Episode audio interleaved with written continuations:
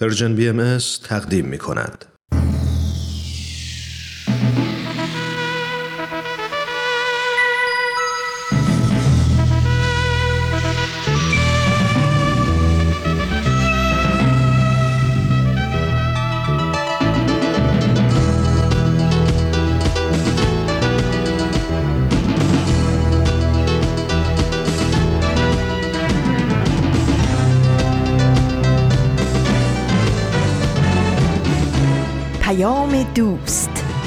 برنامه ای برای تفاهم و پیوند دلها.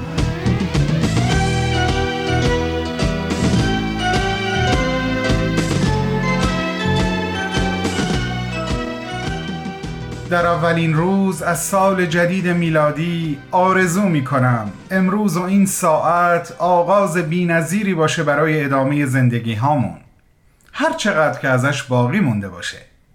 بیاین. از امروز که شروع سال 2022 میلادی هست تا چند هفته دیگه که سال 1401 خورشیدی رو آغاز می‌کنیم اختصاص بدیم به تخیل خلاق و بعد هدف گذاری و برنامه ریزی برای سال جدید زندگیمون.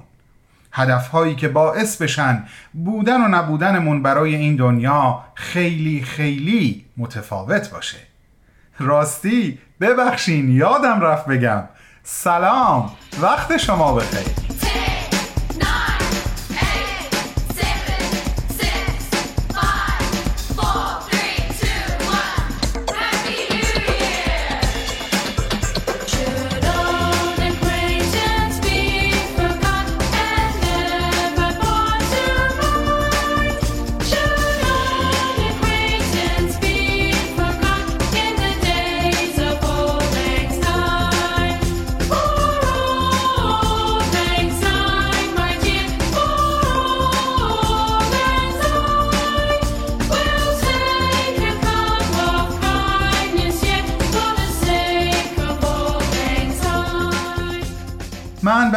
یزدانی در اول ژانویه 2022 میلادی برابر با 11 دی ماه 1400 خورشیدی با شما عزیزان هستم. به مدت 45 دقیقه مانند شنبه های قبل با دو برنامه سخنرانی و معماران صلح و البته حرفای خودمونی ما بین برنامه ها به امروز ما خیلی خوش اومدید.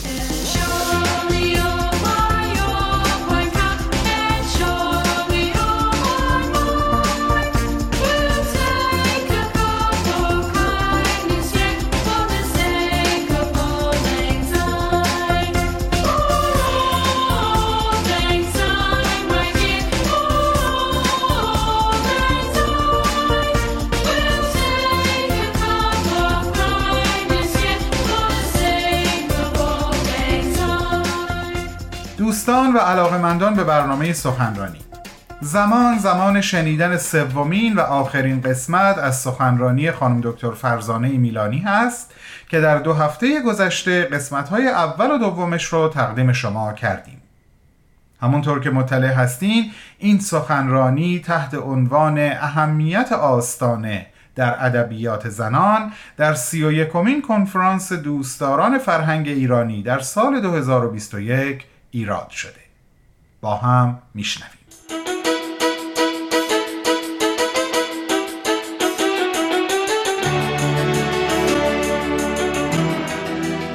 زنان نویسنده و شاعر در ایران به گمان من اولین معترضان علیه چنین بیعدالتی. این تبعیض درونی شده و پذیرفته شده بودند. آنها پای از گلیم سنت فراتر گذاشتند. برای خود اندیشیدند. استدلال کردند. آزادی عقیده و بیان خواستند. صاحب بدن و امیال بدن خود شدند. باورهایشان را انتخاب و با زیبایی بیان کردند. با بیعدالتی از نوع خانگیش به مبارزه پرداختند و آن را مختص دستگاه حاکمه و قانونگذار و مرد ندانستند.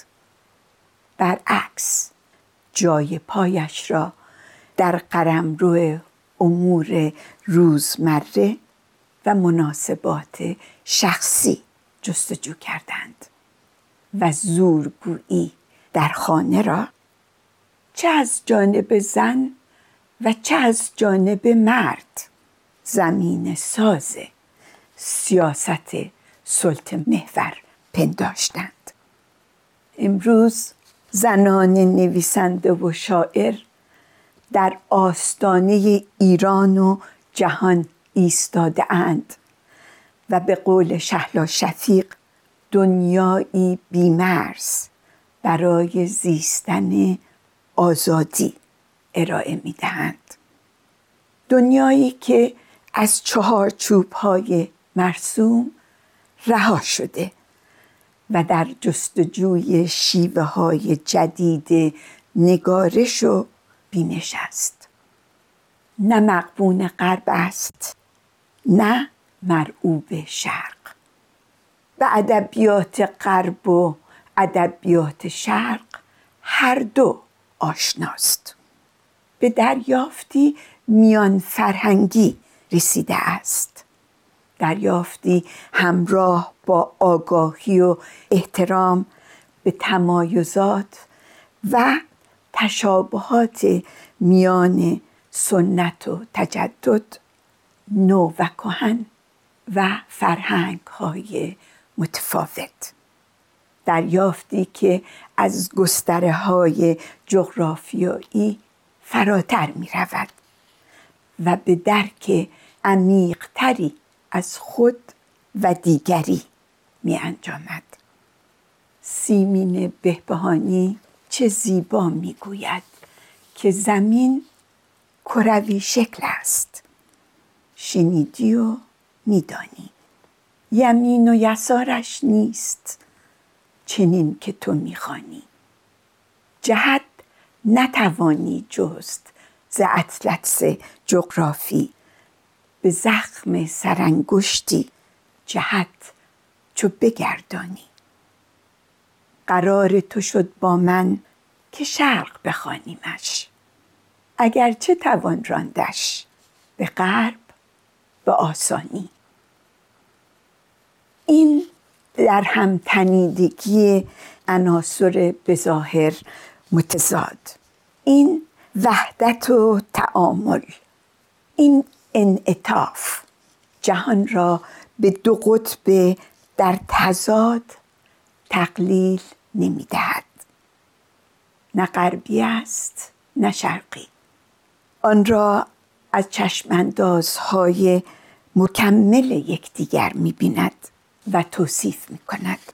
به قول ماندانا زندیان شاعری که از دیدگاه های یکسویه و مطلق گرا گریزان است و سومین مجموعه از پنج مجموعه اشعارش را چشمی خاک چشمی دریا مینامد.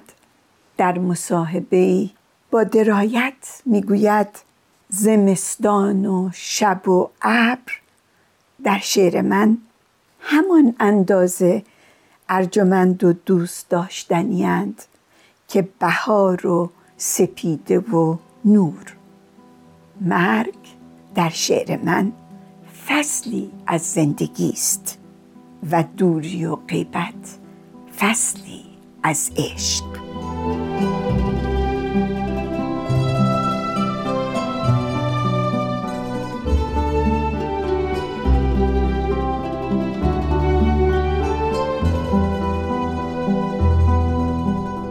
دوستان بسیار عزیز شما شنونده بخش پایانی گزیده های از صحبت های خانم دکتر فرزانه میلانی هستید. عنوان این سخنرانی اهمیت آستانه در ادبیات زنان هست. پس از چند لحظه کوتاه صحبت های ایشون رو پی می‌گیریم. با ما همراه باشید.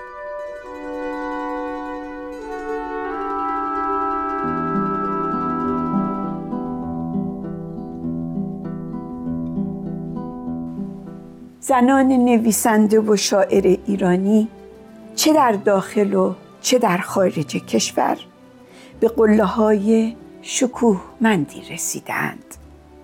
آنها با ممارستی ستودنی گامهایی استوار موج نوعی در ادبیات فارسی آفریدند و پیشگام جنبش های مدنی، فرهنگی و سیاسی شدهاند. در بیش از یازده قرن تاریخ مدون و شکوهمند ادبیات فارسی این اولین بار است که زنان در سطحی گسترده برنده یا نامزد بعضی از مهمترین جوایز ادبی ایران و جهان شدهاند این اولین بار است که آثار این زنان به زبانهای متعدد ترجمه شده یا در اصل به زبانی سوای فارسی نگاشته شده است. این اولین بار است که زنان ایرانی به فهرست پرفروشترین کتاب ها در ممالک مختلف جهان راه یافتند و در صحنه بین المللی از منزلت و رونق بی سابقه ای برخوردار شدند معتبرترین روزنامه ها و مجلات و رسانه های عمومی سرشناسترین منقدین آنها را تحسین و آثارشان را تحلیل می کنند این کتب در مدارس و دانشگاه ها تدریس می شود با اقتباس از آنها فیلم فیلم سینمایی ساخته می شود امروز به یمن حضور زنان در عرصه های عمومی در داخل و خارج کشور دیگر نمی‌توان از ایران سخن به میان آورد و نیمی از جمعیتش را در پرده و پستو پنهان نگاه داشت. دیگر نمی‌توان از ادبیات فارسی سخن گفت و تنها از مردان نام برد. امروز دریچه تازه گشوده شده و روایتی نو زاده شده. روایتی که زن ایرانی را در سطح جهانی در متن می نشاند و توجهی را که به ناحق از او برای قرنها دریق شده بود در کانون قرار می دهد. روایتی شخصی ولی ضروری و مکمل تاریخ مذکر روایتی که به بازآفرینی مزامین محصوف می‌پردازد و حکایات مدفون را از زیر قبار فراموشی و آوار بی بیرون می‌کشد. روایت جاندار.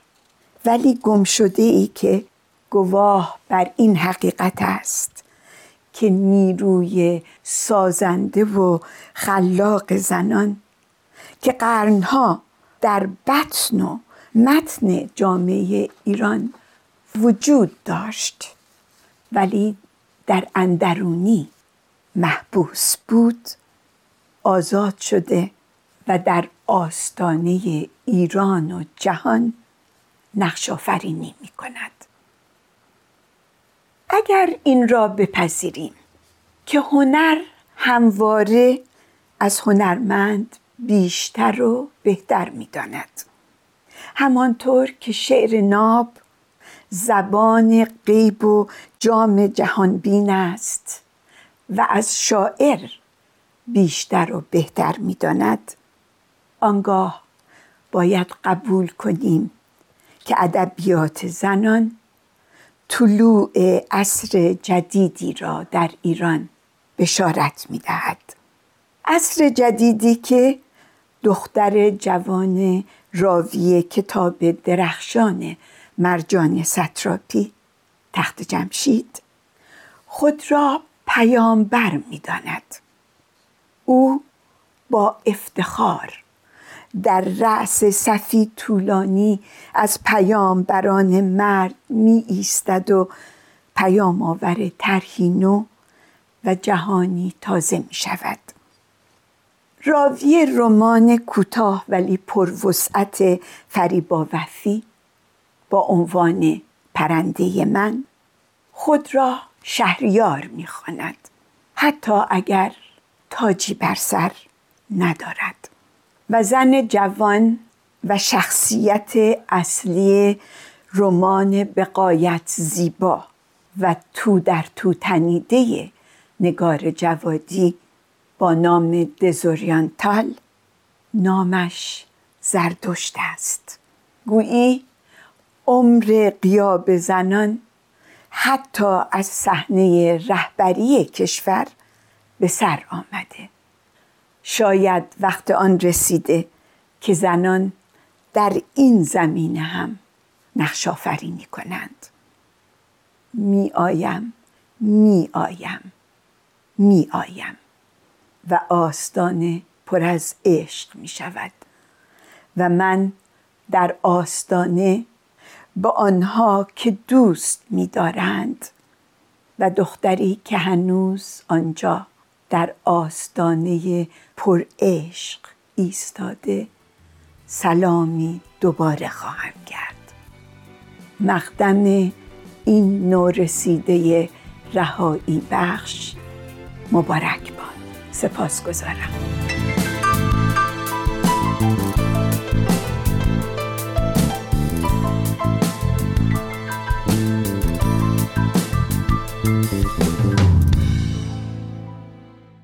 همراهان گرامی این بود سومین و آخرین قسمت از سخنرانی خانم دکتر فرزانه میلانی که با عنوان اهمیت آستانه در ادبیات زنان در سی و یکمین کنفرانس دوستداران فرهنگ ایرانی در سال 2021 ایراد شده بود. شنبه آینده با ما همراه باشین برای شنیدن یک سخنرانی دیگه از یک سخنران دیگه. با بهترین آرزوها. شما تو ماشین پادکست هفت گوش می‌دید؟ آها بیشتر به بخش گفتگو علاقه مندین دوست دارید اخبار رو با از این دنبال کنی؟ داری چی کار می‌کنی؟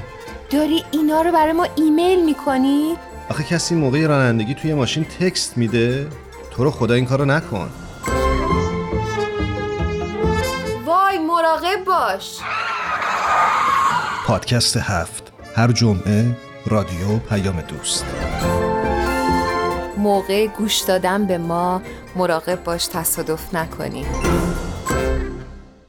بسیار خوب عزیزان. امیدوارم از صحبت‌های خانم دکتر میلانی در طول دو هفته گذشته و امروز لذت برده باشید. به احتمال زیاد به خاطر دارین که هفته قبل صحبت هام رو با دو جمله از یکی از سروده هام تمام کردم که به مناسبت صدمین سالگرد در گذشت حضرت عبدالبها نوشتم. همونطور که براتون گفتم الهام بخش من برای سرودن این شعر جملاتی بود از چند مناجات حضرت عبدالبها که در طی سالها ملکه ذهن من شدن و یا به بیان بهتر بخشی از خط مشی فکری عاطفی من رو به عهده گرفتن. دو جمله اول شعر رو که البته هفته قبل هم براتون خوندم دوباره می‌خونم و اشاره می‌کنم که چه جملاتی رو از مناجات ها به یاد داشتم. هرچند که ممکنه حدس زده باشید صد سال رفته ای و هنوز همه قطره ها و من برای دریا شدن به تو فکر می کنیم صد سال رفته ای و همه ذره ها و من برای خورشید شدن تو را ذکر می کنیم حضرت عبدالبها در جایی در یکی از مناجات هاشون خطاب به خداوند این گونه می نویسند که اگر عنایتت رسد قطره دریا شود ذره آفتاب گردد. اگر از آن محروم ماند از هر چیز بی بهره و نصیب شود. مطمئنا به توضیح بیشتری نیاز نیست. قطعا قلب های شما ارتباط بینشون رو درک کرده. من همان کودک عاشق این دنیا که دلم خاک را پرز گل می‌خواهد به جای خون که به آن آب دهد. دلم می‌خواهد عشق روی آن ریزد. هوایی که بوی قفس می‌دهد قفس مرگ ترس انزوا من از جوانه های رویا می‌رویم می‌دانم زمین روزی شود مثل ما. بیا دست بده مه به من هدیه کن که بر زخم عالم مرهم زنیم تو ای سرزمین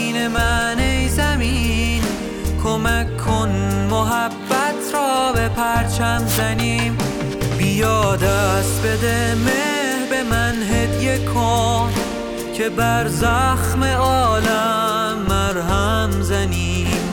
تو ای سرزمین من ای زمین کمک کن محبت را به پرچم زنیم.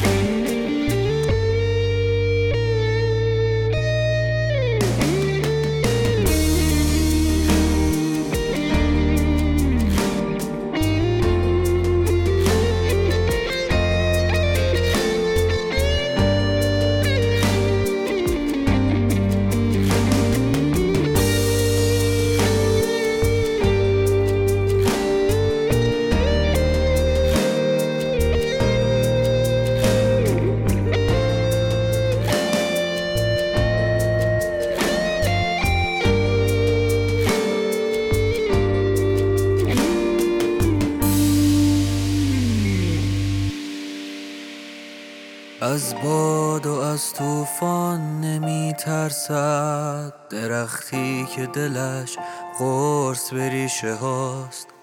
خنده تو همان ریشه های من است. تا باورم طوفانی که از کینه ها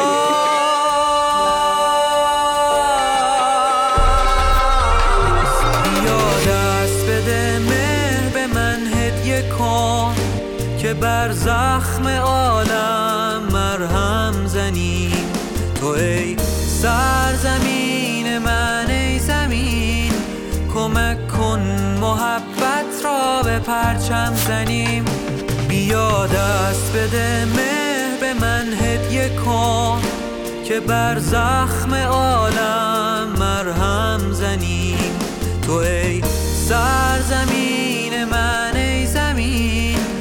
کمک کن محبت را به پرچم زنیم.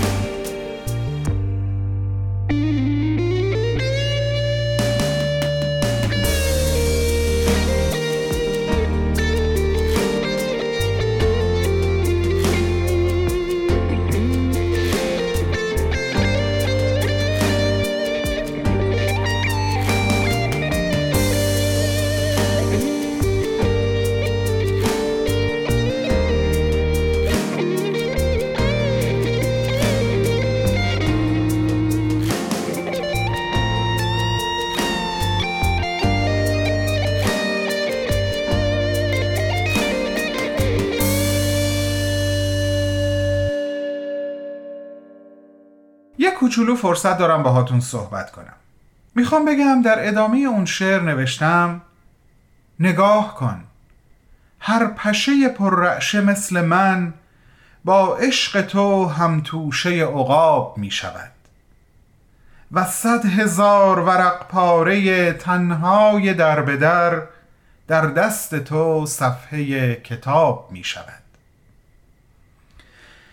حضرت عبدالبها در یکی از مناجات هاشون به خداوند میگن پرستش تو را سزا که بسا بی سر و پایی را سرور دو جهان نمودی و بسیار سرگشته و سودایی را مقرب آستان فرمودی.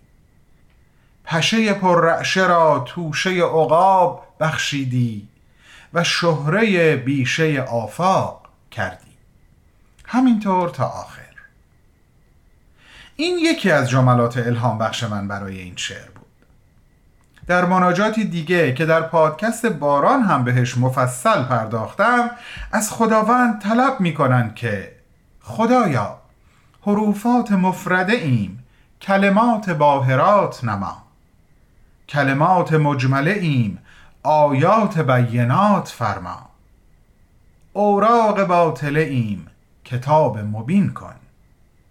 این هم بخش دیگه ای بود از الهامات من. این شعر به اینجا ختم نمیشه. اگه تا حالا این ترانه رو گوش نکردین ازتون دعوت می‌کنم در پلتفرم های گوناگون Persian BMS مثل SoundCloud، تلگرام و یا در وبسایت ما www.persianbms.org اونو جستجو بکنین و بهش گوش بدین. امیدوارم بپسندین و به جان و قلبتون بنشینه. حالا این شما و این بازپخش یکی دیگه از قسمت های معماران صلح. بفرمایین خواهش می‌کنم.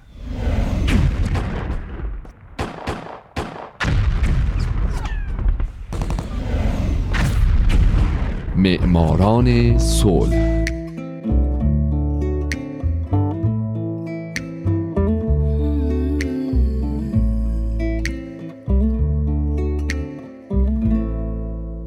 اینجا رادیو پیام دوسته و شما دارید به معماران صلح گوش می‌دید. لطفاً با ما همراه باشید.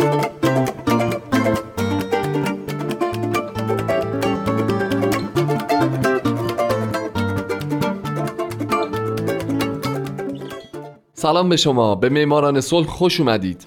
من در این برنامه به زنان و مردان و شرکت ها و مؤسساتی می‌پردازم که به خاطر فعالیت هاشون به نوبل صلح دست پیدا کردند. کسانی که یا تمام زندگیشون رو وقف صلح کردند یا در برهی از زمان کاری کردند که دنیا برای ما جای امتری بشه. من هومن عبدی از شما می‌خوام که به معماران صلح شماره 44 گوش بدید.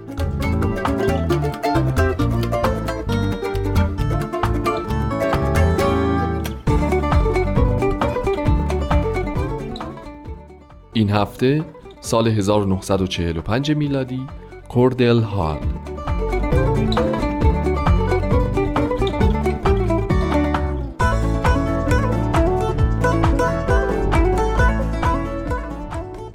حتما یادتون هست که هفته پیش من به معرفی برنده جایزه نوبل صلح در سال 1938 پرداختم. و با تعجب می‌کنین که چرا الان می‌خوام به برنده سال 1945 بپردازم. خب توضیح خیلی سادش اینه که در سالهای 1939 چهل، چهل و یک، چهل و دو و چهل و سه یعنی درست در وسط جنگ جهانی دوم هیچ کس برنده جایزه نوبل صلح نشد که به نظرم درستم هست. وقتی یه همچین جنگ خجالت آور خانمان سوزی تو دنیا هست جایزه نوبل صلح دادن به نظر یه کمی خنده دار میاد. اما در سال 1944 سازمان صلیب سرخ جهانی این جایزه رو می‌بره که خب من در سه برنامه معماران صلح یعنی در معماران صلح 20, 21 و 22 مفصل به این سازمان پرداختم.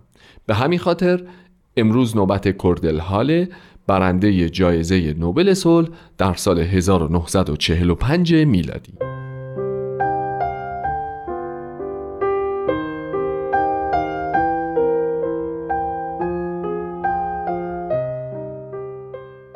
کوردل هال در 2 اکتبر 1871 در المپیوس آمریکا متولد شد و در 23 جولای 1955 در 84 سالگی در مریلند همین کشور درگذشت. او وزیر امور خارجه ایالات متحده بوده و همچنین از او به عنوان عاملی برجسته در پا گرفتن و بنیان سازمان ملل متحد نام می‌برند و اصلا به خاطر همین به او جایزه نوبل صلح رو دادند. در واقع در سال 1945 کمیته نوبل مثل اون زمانی که قرار بود جامعه ملل به وجود بیاد تمایل داشت تا حمایت خود را از تأسیس سازمان ملل متحد ابراز بکنه. پس به همین خاطر به کردل هال این جایزه رو در همین سال اهدا کردند.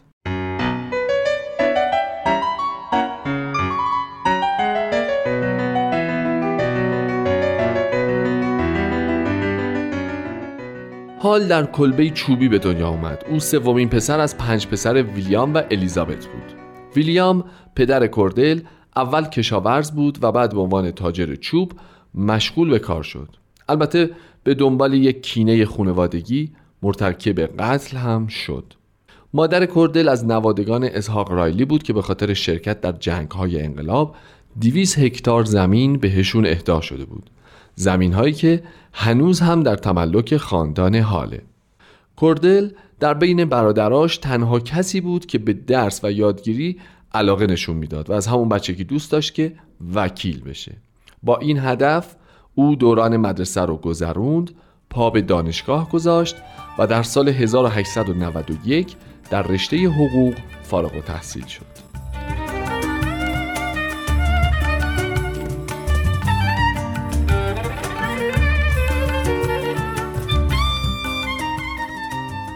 کردل هنوز 20 سالش هم نبود که به عنوان یه وکیل مشغول به کار شد. اما خیلی زود به سیاست روی آورد و تا سال 1897 عضو مجلس نمایندگان ایالت تنسی بود.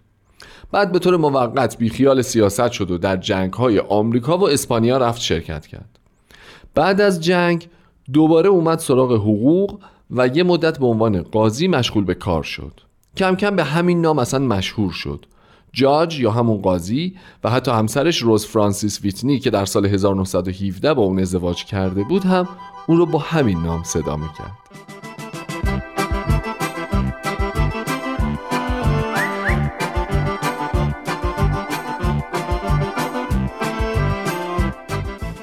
حال از سال 1907 تا 1931 به جز یک دوره کوتاه دو ساله رئیس کمیته ملی حزب دموکرات بود در کنگره دوران حضور او در کنگره دوران درخشانی بود او برای 18 سال عضو کمیته مالیات نویسی و تعیین تعرفه ها بود که یکی از قدرتمندترین کمیته های کنگره شمرده می‌شد. به غیر از این او مسئول نوشتن بسیاری از قوانین اقتصادی و گمرکی هم بوده از جمله قوانین مربوط به مالیات بر درآمد، قانون مالیات بر ارث و خیلی قوانین دیگه. به طوری که او رو یکی از خبره ترین افراد می دونستند در زمینه نوشتن قوانین اقتصادی.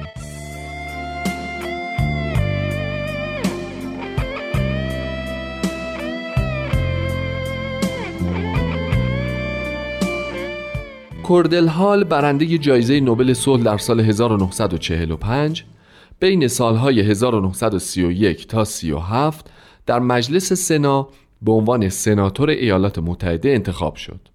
اما چون روزولت او را به عنوان وزیر امور خارجه معرفی کرد از سناتوری کنارگیری کرد و برای دوازده سال وزیر امور خارجه باقی موند.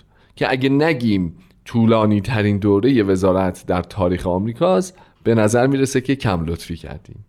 در اون ابتدا او خیلی تو این پست موفق نبود و چند کنفرانس اقتصادی رو با شکست پشت سر گذاشت. اما بعد از اون پیروزی ها پشت سر هم از راه رسیدند از جمله چندین و چند کنفرانس که در طی اونها تونست اعتماد کشورهای قاره آفریقا رو به همدیگه جلب بکنه و یه جورایی بتونه بین اونها یه اتحاد نسبی ایجاد بکنه. بعد در سال 1938 در یک گفتگو با وزیر امور خارجه مکزیک تونست بهش بقبولونه مکزیک در پرداخت خسارت در پی اصلاحات ارزی سال 1920 به آمریکایی ها سریع، مناسب و مؤثر عمل نکرده.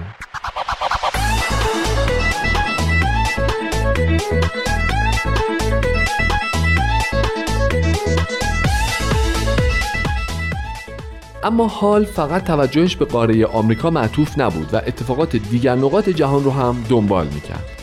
او معتقد بود ظهور دیکتاتورهای جدید در جهان صلح جهانی رو تهدید می‌کنه و به همین خاطر از تجدید تسلیحات حمایت می‌کرد تجاوز ژاپن به جزیره هندوچین رو محکوم کرد و با وجودی که در برخی از کنفرانس های سیاستگذاری متفقین شرکت می‌کرد اما به فکر سازمانی بود که بتونه صلح جهانی رو تضمین بکنه. بنابراین مدت کوتاهی بعد از شروع جنگ حال پیشنهاد تشکیل یک سازمان جدید جهانی رو داد. او برای رسیدن به این هدف فعالیتاشو از همون آمریکا شروع کرد. مثلا در سال 1941 یک مجمع مشورتی در مورد سیاست خارجی بعد از جنگ که همه احزاب آمریکا تو شرکت کردن تشکیل داد و نوع رابطه آمریکا با جامعه ملل رو کلا زیر سوال برد. بعد از دو سال وزارت امور خارجه طرح پیشنویسی با عنوان منشور سازمان ملل متحد رو تهیه و تنظیم کرد که این بعدها در سال 1944 یکی از پایه های اصلی به وجود اومدن سازمان ملل متحد شد.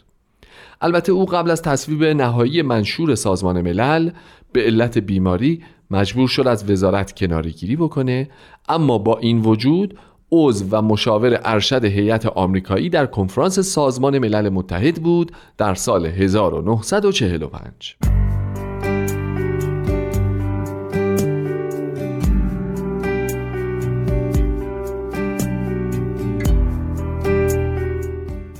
کسایی که حال رو میشناختن و از نزدیک دیده بودنش گفتن که او سخنور ماهری بوده جذابیت خیره کننده ای داشته قد بلند اما نحیف بوده خجالتی اما در عمل جدی بیریا و بی نهایت صادق بوده و اونقدر به عقایدش مسلط و مطمئن بوده که می‌تونسته از اونا به خوبی در برابر دیگران دفاع کنه. حال در طول زندگیش چند بار سکته قلبی می‌کنه و در سال 1955 جونش رو از دست میده. امروزه در نزدیکی محل تولدش موزهی به نام خودش برپاست که نوشتجات و وسایل شخصیش در اونجا نگهداری میشه. از او به عنوان پدر سازمان ملل متحد یاد میشه و کردل هال کسیه که روزولت دربارش میگه او تنها فرد در تمام جهان است که در جهت تحقق این نقشه بزرگ یعنی ایجاد سازمان ملل متحد برای صلح تمام تلاش خود را کرده است.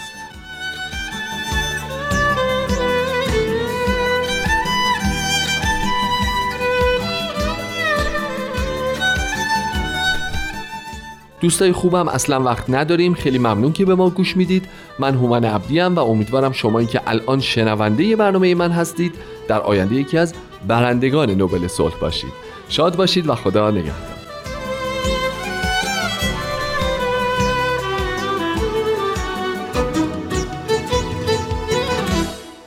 شاه من ماه من رحمتی به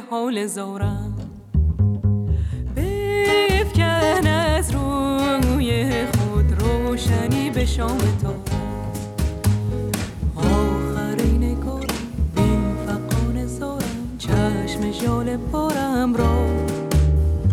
ای گل زندگی بیش از این مکن تو زدم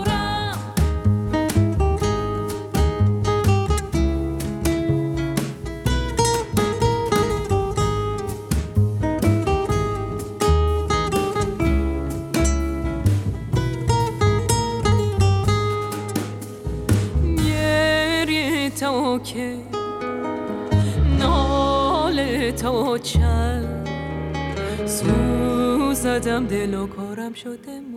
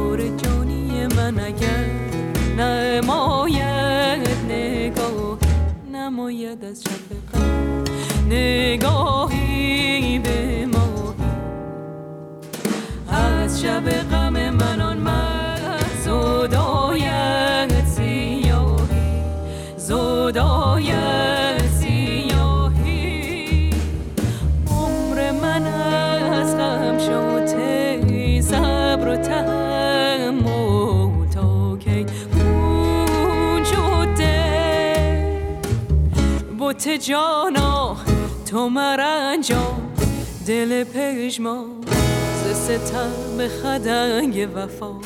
شاه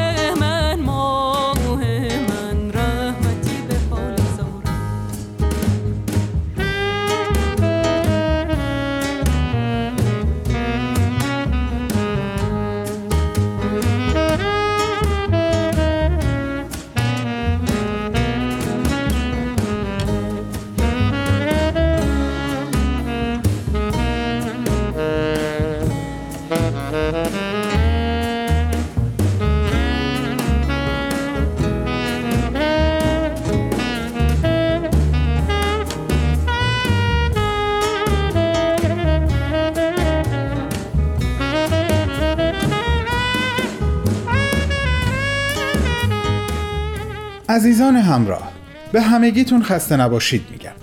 دمتون گرم که همچنان با من و برنامه های امروز همراه هستید.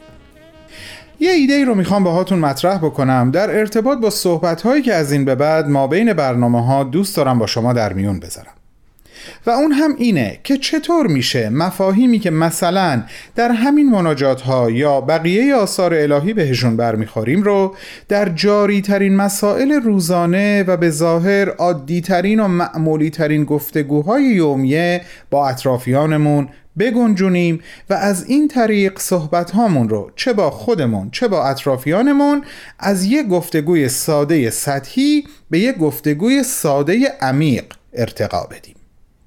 به طور مثال همین مفهوم دریا شدن در عین قطره بودن به نظرم خیلی با مبحث حرمت نفس یا باورمندی در علم روانشناسی مرتبطه. و ما می‌تونیم اگه خودمون یا یکی از عزیزانمون دچار احساس مخرب خود کمبینی یا حس نامطلوب حقارت نسبت به خودش میشه در مسیر همدلی و همراهی همین مفهوم رو به خودمون یا به او یادآوری بکنیم که متصل بودن به یک عظمت از طریق عشق به اون عظمت باعث میشه ما از خود کمبینی نجات پیدا بکنیم و به یک خودباوری برسیم. که اتفاقا این جنس از خودباوری درش فروتنی هم وجود داره. چون به یادمون میاره که ما تا زمانی که به نیروی عشق به اون عظمت مرتبط و متصل هستیم خودمون هم عظیم و پهناوریم. نظرتون چیه راجع به این ایده؟ اینو فقط از یک طریق میشه فهمید. اون هم اینه که حوصله به خرج بدین محبت کنین به سراغ یکی از صفحات Persian BMS برین و نظرتون رو در این باره با من در میون بذارین. منظورم صفحاتمون هست در پادکست، SoundCloud، تلگرام، فیسبوک و اینستاگرام. اکسیر معرفت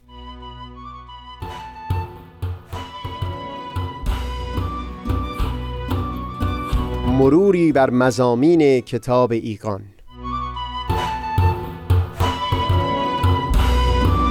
دوشنبه ها از رادیو پیام دوست. از تا همامه ازلی در شور و تغنیست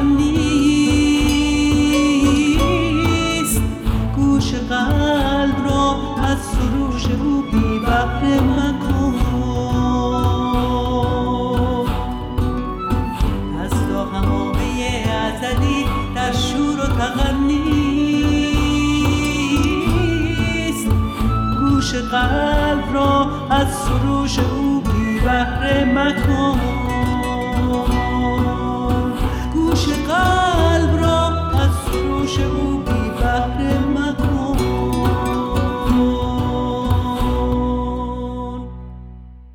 برای خودم و تک تک شما خودباوری فروتنانه آرزو می کنم و تا شنبه هفته آینده شما و افکار و احساسات و عواطفتون رو به خالق مهربان میسپارم.